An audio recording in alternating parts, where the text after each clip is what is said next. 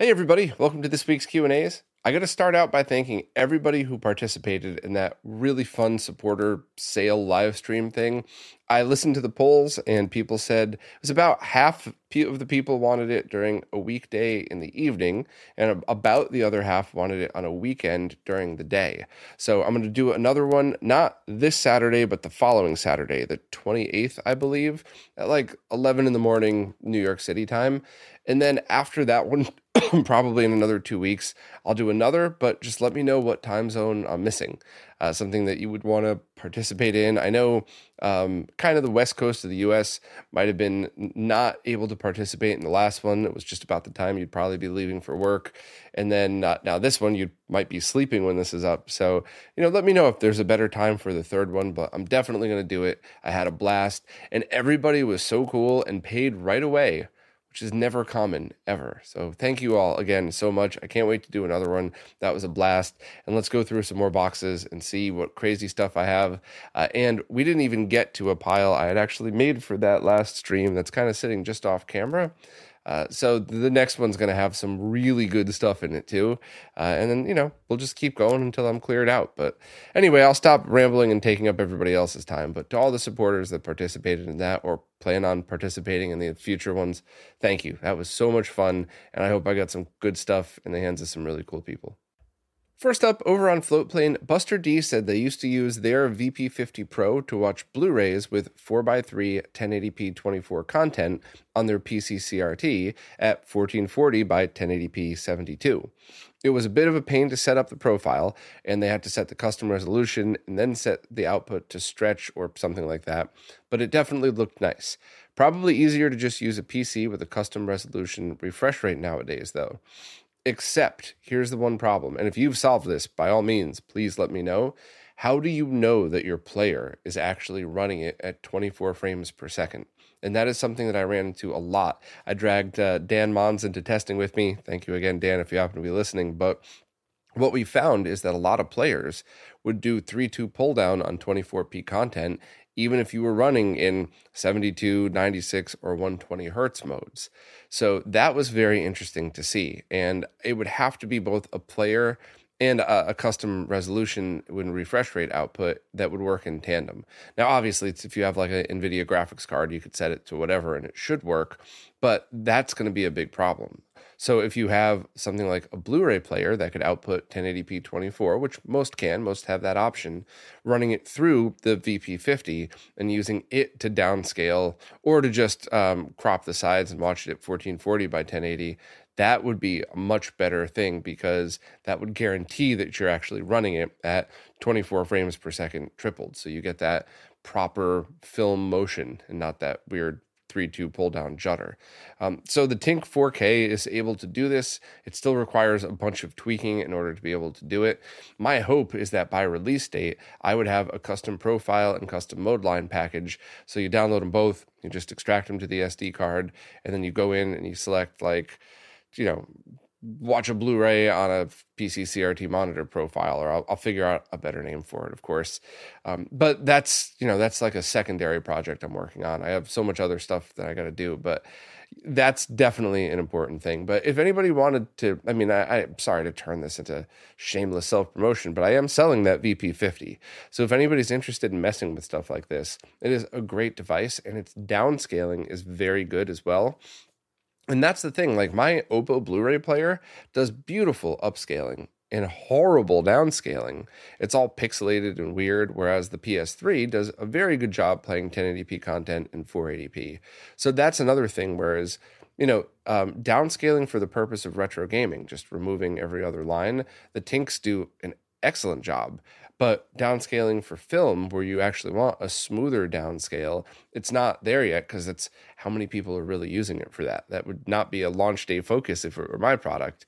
So, yeah, if you're looking to do weird stuff like that now, the VP50 is probably the thing to get.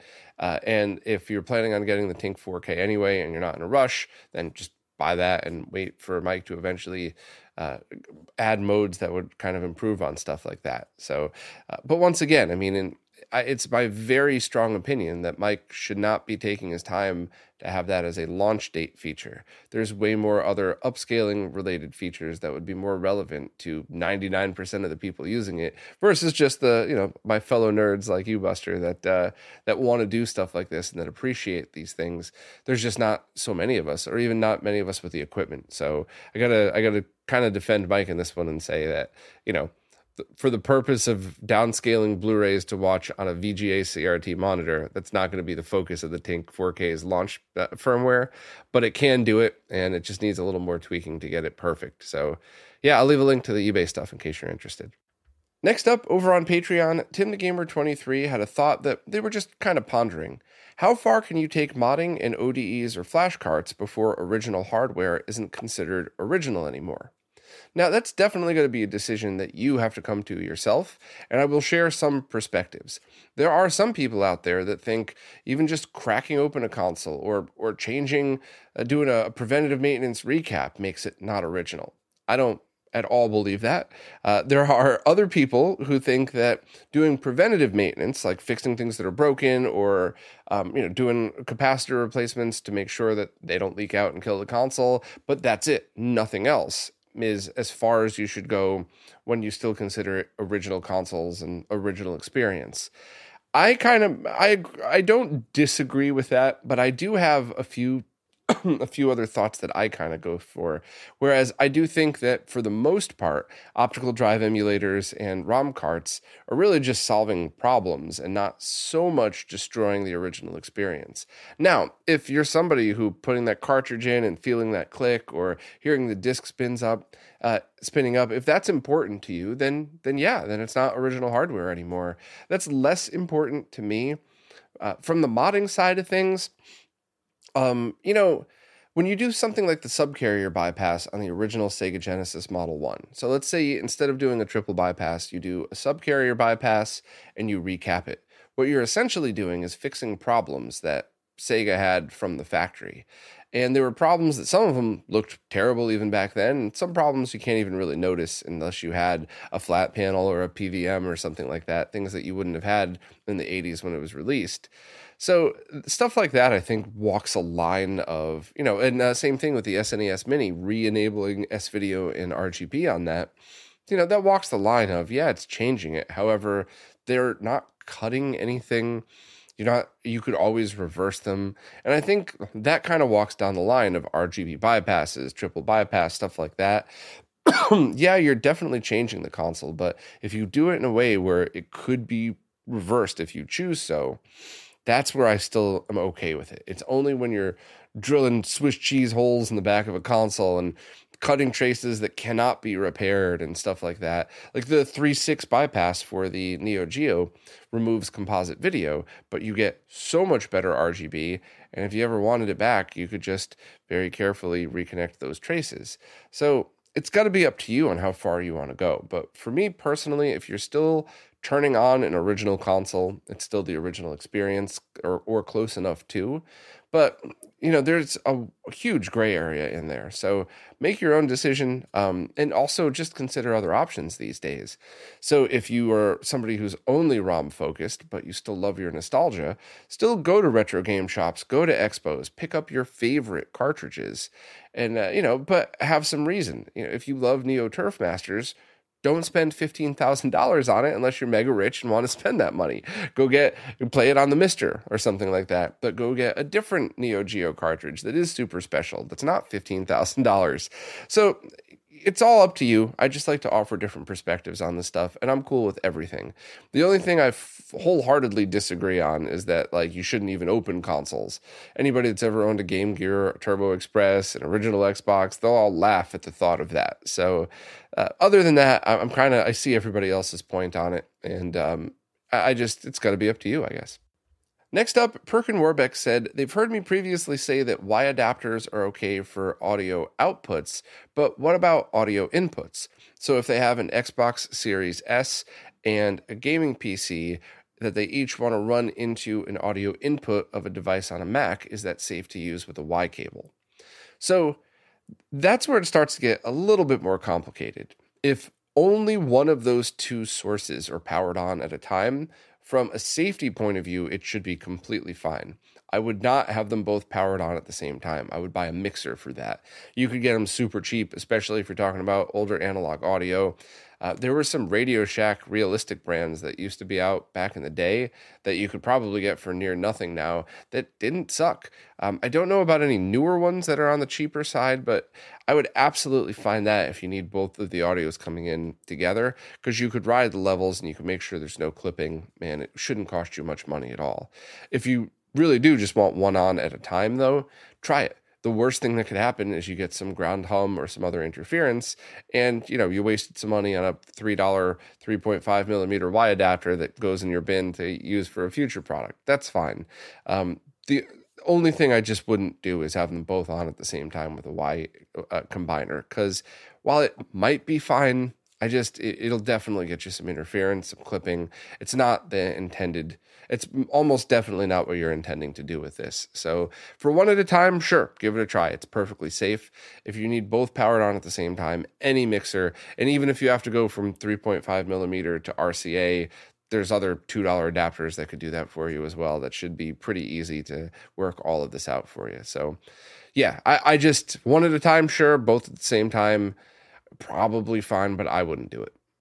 Next up, Vert Penguin said they're going to move away from CRTs to go full digital for their screen on their beloved retro cart. They have a MiSTer and an OSSC in their setup. They have an old Packard Bell flat screen, which is VGA and DVI. The screen, despite its age, is very good. It has no ghosting whatsoever and a glass panel. Unfortunately, when they use it with their MiSTer, they get no signal with a cable that's HDMI to DVI. They tried two cables with the same result. Also, the HDMI is working fine and the DVI mode is set to 1 in the MiSTer INI. Do I have any clue on what's happening? Also, their OSSC seems to freak out the screen. It turns on and then off rapidly. They think it's something produced by the OSSC. Would a RetroTink 4K or 5X do better? So, I just want to double check something. Um, what you're, I think you're saying is that you have two completely different devices that are plugging into this monitor that are not working through the DVI input. So my nerd, my nerd brain immediately goes to there's could be or probably something wrong with the DVI input of that monitor. Can you try anything else for that to make sure the signal can get fed to it? Or is there any other way to test it with an HDMI device? Next, test it with 480p uh, and see if that works. An easy way to do that is just um, power off the OSSC, plug it into the monitor, power it on, and you should have a default test pattern that comes up in 480p. If it freaks out with that, then it's almost surely the monitor that's the problem.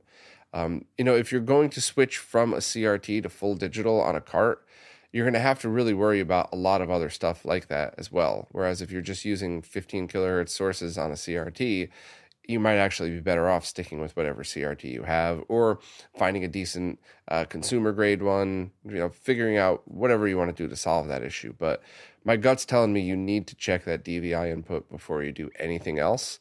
And worst case uh, scenario, if you really love that monitor, you can get like a really cheap $8 HDMI to VGA converter and use that in the VGA input of the monitor for both of those. But I would just check that input first, and I'll leave a link to the DAC that I've been using that should be in stock, that should be okay. But if you're listening to this in the future, don't count on it because these things change very often. But I'll leave the link to the one that I've been using so far, or recently, I mean. Next up, Alan Kebab said, I mentioned the FrameMeister recently, and they wondered how it now stacks up against the latest scalers such as the RetroTink 5X. Is there still a place for it in people's rigs, or is it way behind the times now and considered a bit of a relic? Well, I have two very strong opinions on this. First, if you already own one, then I wouldn't just be looking to get rid of it. I would look to the newer scalers to see what other options they have to see if that's something you're even interested in at all. If so, then yeah, maybe you'll end up upgrading to a RetroTink 4K or something like that. However, if you're in the market now for a scaler, I would never recommend the FrameMeister just because there's other options out there that are priced the same that could do a lot more. The Tink 5X has those absolutely awesome CRT emulation filters. All of the other stuff Mike's been adding over the years to it, it is about as complete of a product as humanly possible. The Tink 4K is just bringing it to a totally different level. Um, the OSSC and OSSC Pro are both to great options as well, depending on what input signals that you use, and all of them are lower latency. So, not that the FrameMeister has high latency, it's just a product that was amazing for its time, and there's better choices now. But once again, if you own one and you like it, there's no reason to sell it for a Tink 5X unless you're obsessed with really awesome CRT filters. But if that's the case, maybe wait and see what the 4K does and see if it fits your your budget and your setup better. But overall, I mean, you know, the FrameMeister was amazing for its time. It did everything we needed it to, but it just it's time to move on to other products and I would even if yours is working great in your setup, I would just, you know, kind of start thinking long term. You know, maybe I'll get another scaler next year. Maybe I'll wait till it dies. I don't know, but I definitely wouldn't just toss it in the bin yet. I, I would, um, I would kind of just wait and see. The only other thing is if you happen to get one dirt cheap, which never happens, they are still amazing for streaming. So if you happen to get a FrameMeister for 50 bucks, yeah, get that over a, a brand new scaler for much more money because all the other stuff doesn't matter. You're just going to have a really awesome streaming box. But anyway, I hope I added some perspective for that, and uh, I hope I didn't piss off any FrameMeister owners. I'm just being honest because it's a great device, but it's had its time. The Remora has a question that I have absolutely no answer to. I've never done any of this stuff, so I'm going to have to defer to the uh, the community and see if anybody would be kind enough to post in the comments and let them know. But they finally get a chance to install DreamPi on their RetroNAS, but it brought up an issue with Quake 2 and Unreal Tournament. They can't play those games with any of the default controls.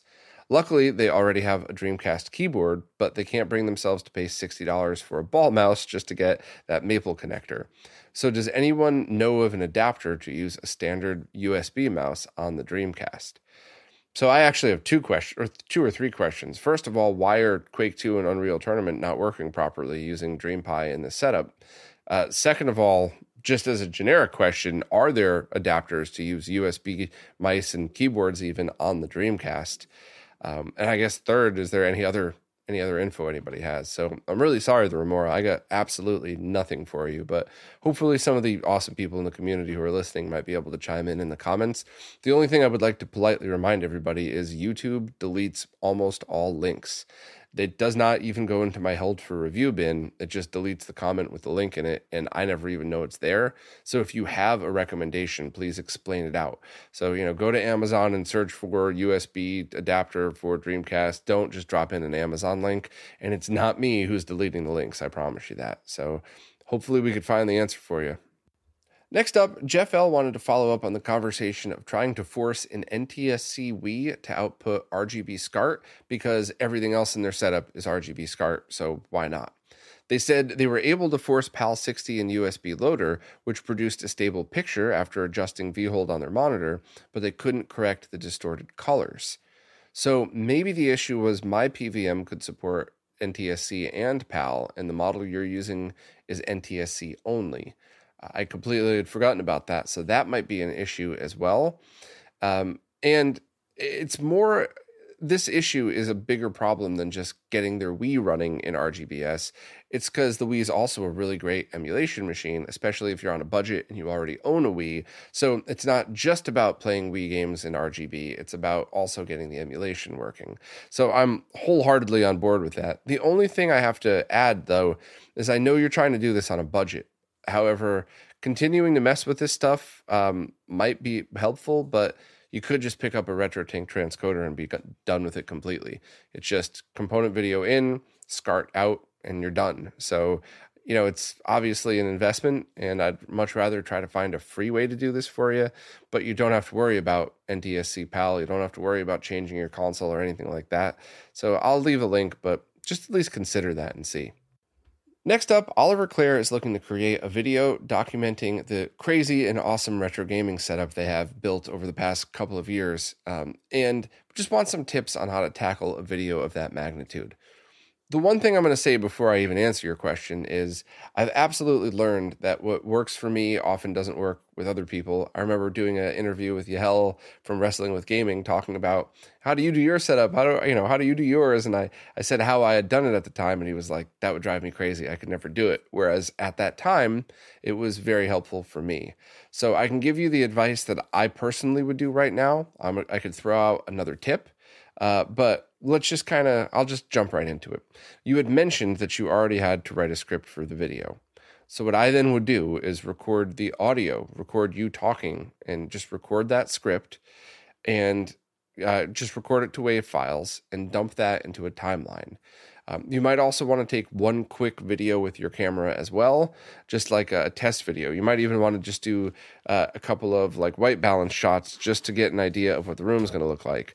These little things uh, they're very cheap. I think they're just about 10 bucks, and you just put them in front of your camera. You make sure you're reflecting the light properly, and you could use them in post processing to uh, make sure that the colors aren't all weird. Now, you might think I'm getting a little obsessive, where especially when my videos aren't even that good, but that's a very basic thing that you're going to want to do because what if you have different color or different color temperature lights in different parts of the room? So that's always good to kind of normalize things. But I would take one or two shots just so your video editing software knows what the video is going to be like, and I would dump that into the timeline first. Then I would put all of the audio that you recorded, and then I would shoot video based on your script. So if your audio says, now here is my modern gaming section, so I want to show my Xbox Series X, so then now you know, okay, well, you know, I'll I'll do a shot where I pan the camera over, and now I could be at that, and then sometimes I even have the timeline playing on my computer here as I'm doing the shots right behind me or right to the next, uh, right to the side of me, so I know that I'm holding on to whatever I'm talking about for long enough and zooming in at the right times and stuff like that. So if you've already written a script, I would do the audio first and then drop the video files over it and then I personally always do the me on camera shots at the very end because y'all know what I look like. So if there's ever a time to put any example other than me, I would do that. The only exception is when I'm trying to say something silly or snarky or whatever else, and I want to, you know, make a stupid face while doing it. You know, that's most of the time. It's it's rare that I feel like I need to be on camera though. Usually, I want to do anything else. So uh, that's just something to think of. The other tip that I could give is there's been a, a many different times where I already have been testing a product for a long time. So I already know what to do. I already know what to expect. Uh, I just want to get it the video done. So what I'll end up doing is the opposite of that. I won't write a script. And then I'll take the camera on a tripod and I'll walk through all of this, but I'll stumble my words. I'll have to repeat myself. I'll have to you know do the same thing twice because I decide I didn't like what I did. But I basically do the whole thing that way, put it in the timeline, edit it out, and then go and re-record all of the audio. Uh, most uh, there's some really good transcription stuff out there. Premiere even has some uh, has it built in that's not terrible. Where if you do that, you could just export the entire video as a text file, and then I would go back and read that again so that it's the opposite now. My my voice would match the video that I already shot, and then finally go back and do the me on camera shots last. So once again, you know, if this is what I do. If that doesn't work for you, that's fine. That's what's been working for me recently, the past couple of years. But, you know, I, I really enjoy giving advice like this because even if it's just the worst advice for you, maybe it'll spark a better idea. So uh, keep them coming and definitely share that video when you're done because I'm really interested in seeing it. Next up, Tony Escobar wants to know how to update RetroNAS so the Saturn folder appears for MiSTer users now that the Saturn core is available via Update All on the MiSTer.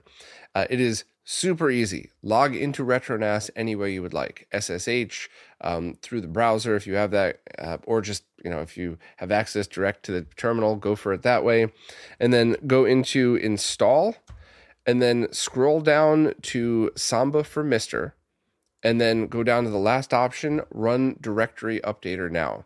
It'll run so fast you'll think that it crashed, but that's it. That's all it'll take. It'll update the directories, and now poof, the Saturn directory appears. So I love the easy questions. I like the ones where I get to talk for a bit too, but having an easy question is uh, with a good, solid answer is always a positive thing for me. So that's all you need to do, Tony. Next up is a question from K2. You ever see the movie District B13, by the way? That's uh, whenever I see K2, that's all I can think about now. Guy even has it shaved in the side of his head. A- anyway, um, they have a BVM and have gone to great lengths to RGB mod old systems, but they also have a 1985 25 inch Sony that's just too cool not to play NES on, and the television's RF only. They know it'll never be excellent, but their goal is to keep this as a time machine setup. So I got to pause right there and say I am 100% with you. I love stuff like that. And I love that you have both. You have just like the cleanest, most badass RGB monitor ever, but you also just appreciate like, hey, this is what it was like in the 80s to play this stuff. And it's got definitely has some charm to it as well. So I, I'm 100% on board with you on this one. However, they've noticed that some systems do RF better than others. Using the same RF adapter on that TV, they find that their NES video output is fair, Master System is poor, and their TurboGrafx 16 is best.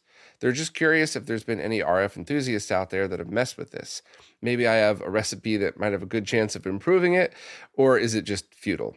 So, um, there's a couple of answers. First, some motherboards are just always going to be worse than others. You'll find this with Master System, with NES. It's just, it is what it is. So you could bend over backwards and you're never going to get perfect video output. However, one thing I've definitely noticed, especially on the NES, is that little expansion board on the right that has the power signal and the RF adapter. That capacitor often leaks and goes bad. So, and it's unfortunately the hardest one to replace. So, doing a recap would most likely improve that scenario. But for the master system and the TurboGrafx, I'm not sure. Um, you could try to do the opposite and convert down, but I guess I have a couple more questions for you. Are you going to have two setups? So this 1985 badass old Sony TV with a stock NES, a stock Master System, etc., and then your BVM with your RGB modded consoles and maybe a MiSTer or something, or are you trying to have a setup with two? Now, it should be easy because you should be able to use the RF output of your master system while also using the RGB output, but that's going to be a different that that might also be something to, to figure out as well. So I don't know. It's um it's something where you're going to have to accept that not all of the motherboards are going to be able to output really clean RF but I would try certain things on it. And as long as you find a modder that's reputable, or if you yourself has the patience and the ability to do it, some people disagree with me, but I personally think that recapping your consoles, doing it right, pay, you know, patiently making it look like a stock console, but even though there's new caps on it, I think as long as you do a good job, there really is no negative result of that. Because what if you spend the time, you spend all day just painstakingly recapping this thing and you make it look just like a factory brand new NES and it doesn't improve the video quality at all? Well now you've still just bought yourself another 20 30 years out of that console. So that's kind of why i'm i'm quicker to say if you have the ability and the patience just do a recap and see where that goes. Not for monitors that's different but for nes genesis stuff that isn't too complicated to do i would i would start with that first and kind of go from there. Um, but if anybody else has any thoughts, I'm definitely open to this. Whenever I embrace RF, I embrace it for everything, all the interference. Uh, you know, I just kind of go down that road. Another thing that you could try is you could get any one of those adapters, whether it's the brand new one from MiSTer Add-ons or an old VCR or one of the off-the-shelf ones from the early 2000s, but you could get a composite to RF adapter and see if that improves it. And if that's the case, it could just be that the circuit around the RF wasn't built well because maybe it just didn't really matter that much.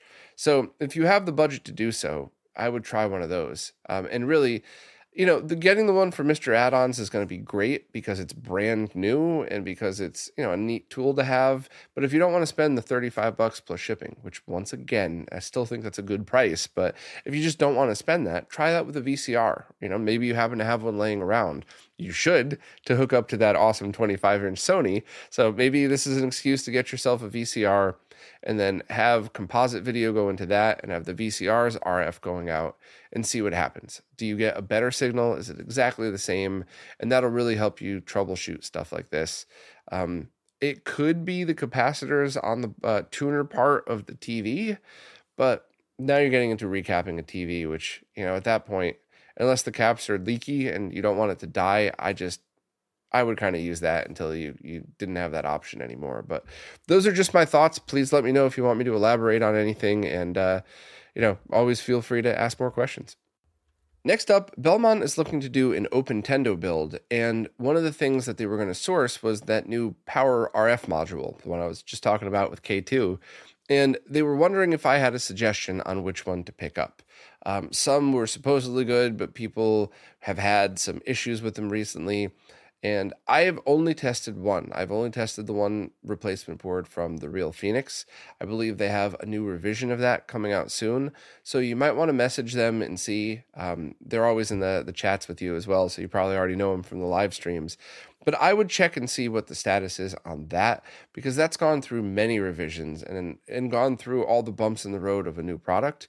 If not, you might want to look back at some of the original released ones from Bordy that are much more basic. Uh, that's not an insult. That's a good choice. If you're looking to only do an original NES type of thing uh, with no extra features, then the basic one is what you would want. You know, just power and then um, standard video output. So I would look at both of those. I don't mean any disrespect to the other boards that are out there. I just haven't tested them, so I have no feedback. And I get you know, I take my recommendations really seriously. So if I accidentally skip over a perfectly good product, I feel bad, but I feel way less than if I was like, yeah, I heard it's fine, try it, and then you blow out your OpenTendo build. So yeah, I would I would talk to the real Phoenix about that and see. Um, hopefully, this final revision, as some of the the last little quirks were uh, ironed out of this thing, and just see if that one's ready. And if not, then go back to one of the original boardy boards that I believe a lot of people tested for this exact scenario. Uh, you know, the capacitor in their RF board leaked out and just destroyed the board. So they, they just needed composite video out and they didn't want to have to source an original. So that's kind of the way I would go.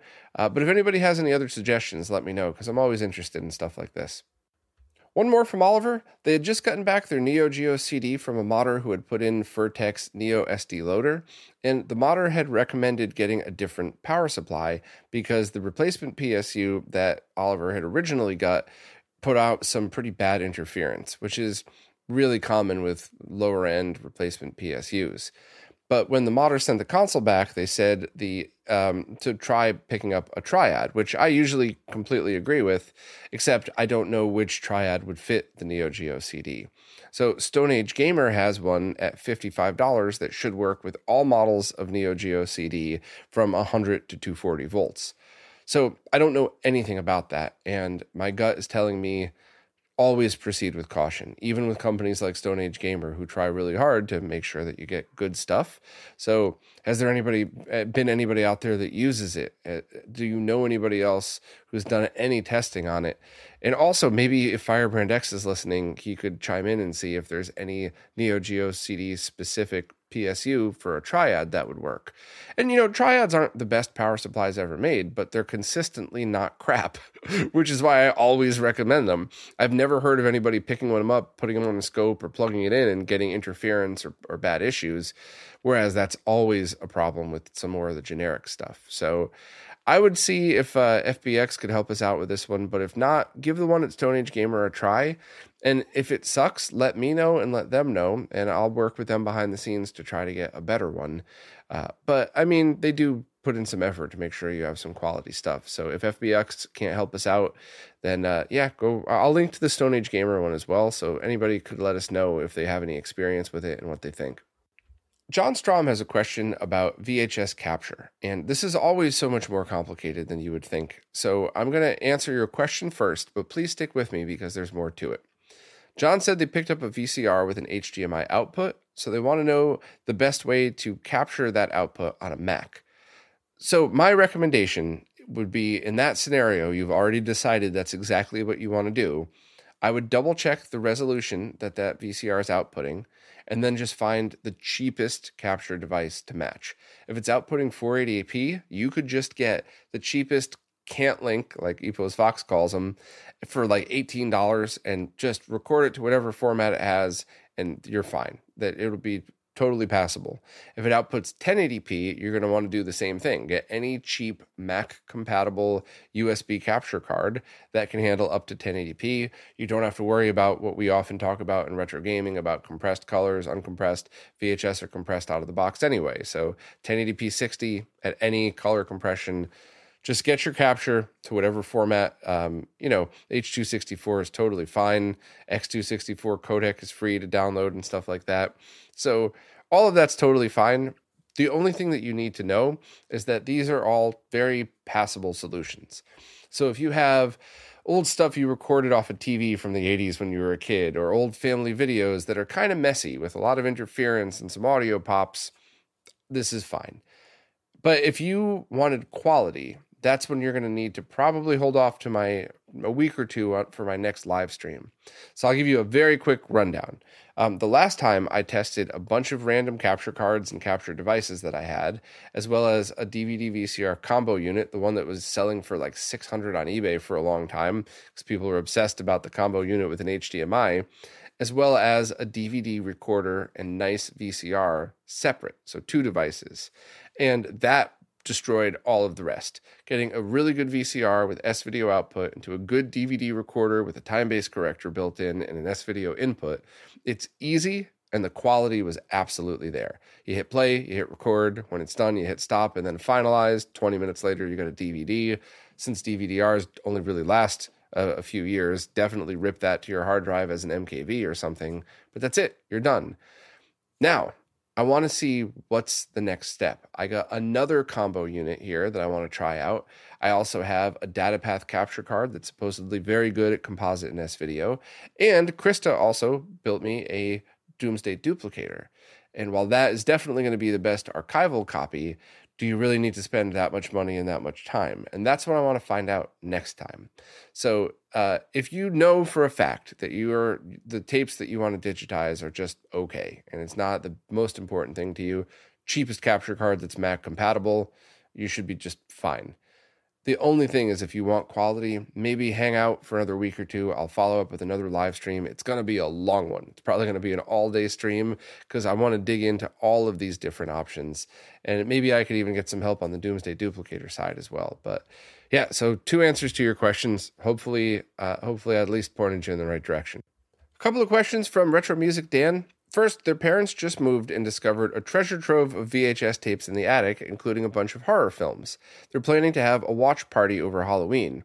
As they have a RetroTink 5X, they thought they might it might be fun to use it to get a different quality to the videos. Just looking for opinions on what's good or bad ideas when using that scaler with video content.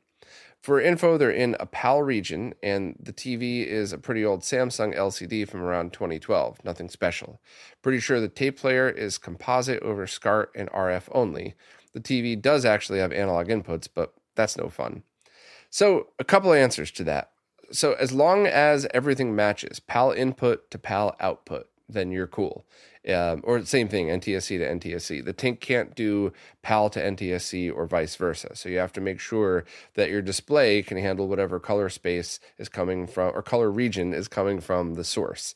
Um, but other than that, if you're talking about having a watch party and you're not talking about digitizing old tapes, which I'm, I'm sure you're not because I'm sure all of those horror films could be found on DVD and Blu ray now.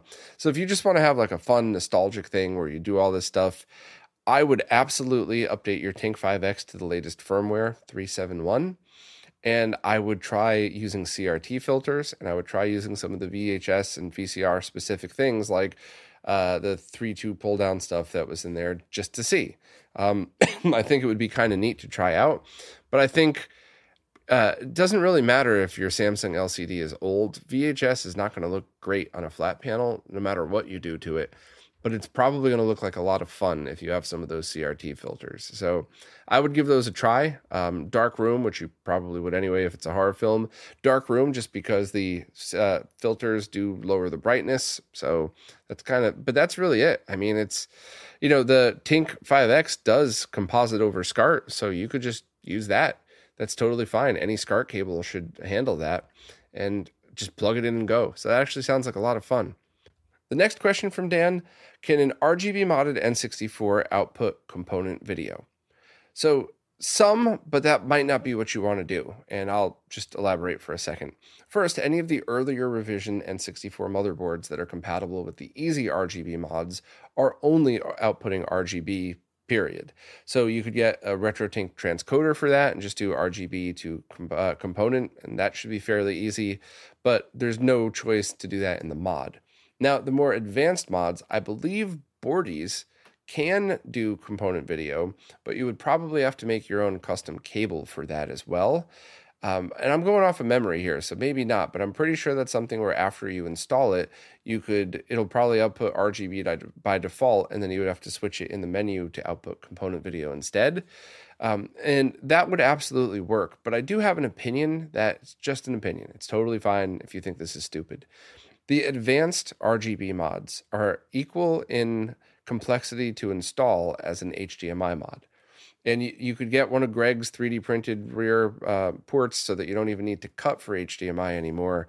So I would really consider why do you want component video and would HDMI be something that you would appreciate as well? Because if you're going to, especially if you're going to pay somebody to mod it, uh, do a more complicated mod like that as well, it's going to be more expensive.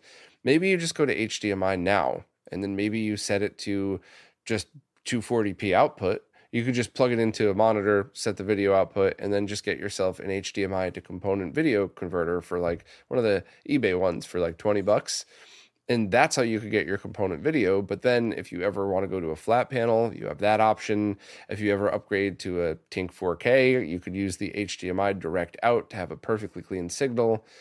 But if you have no desire to use HDMI, then I just wasted your time. I just wanted to add that perspective because absolutely no shade for the other mods. The N64 Advanced, I think it's called, is absolutely awesome. Tim's is great too. But if you're going to go through that much complexity, maybe get the one that could do lots of things if your budget works for it and all that stuff. So I just wanted to add some perspective. But to answer your question, the early RGB mods do not.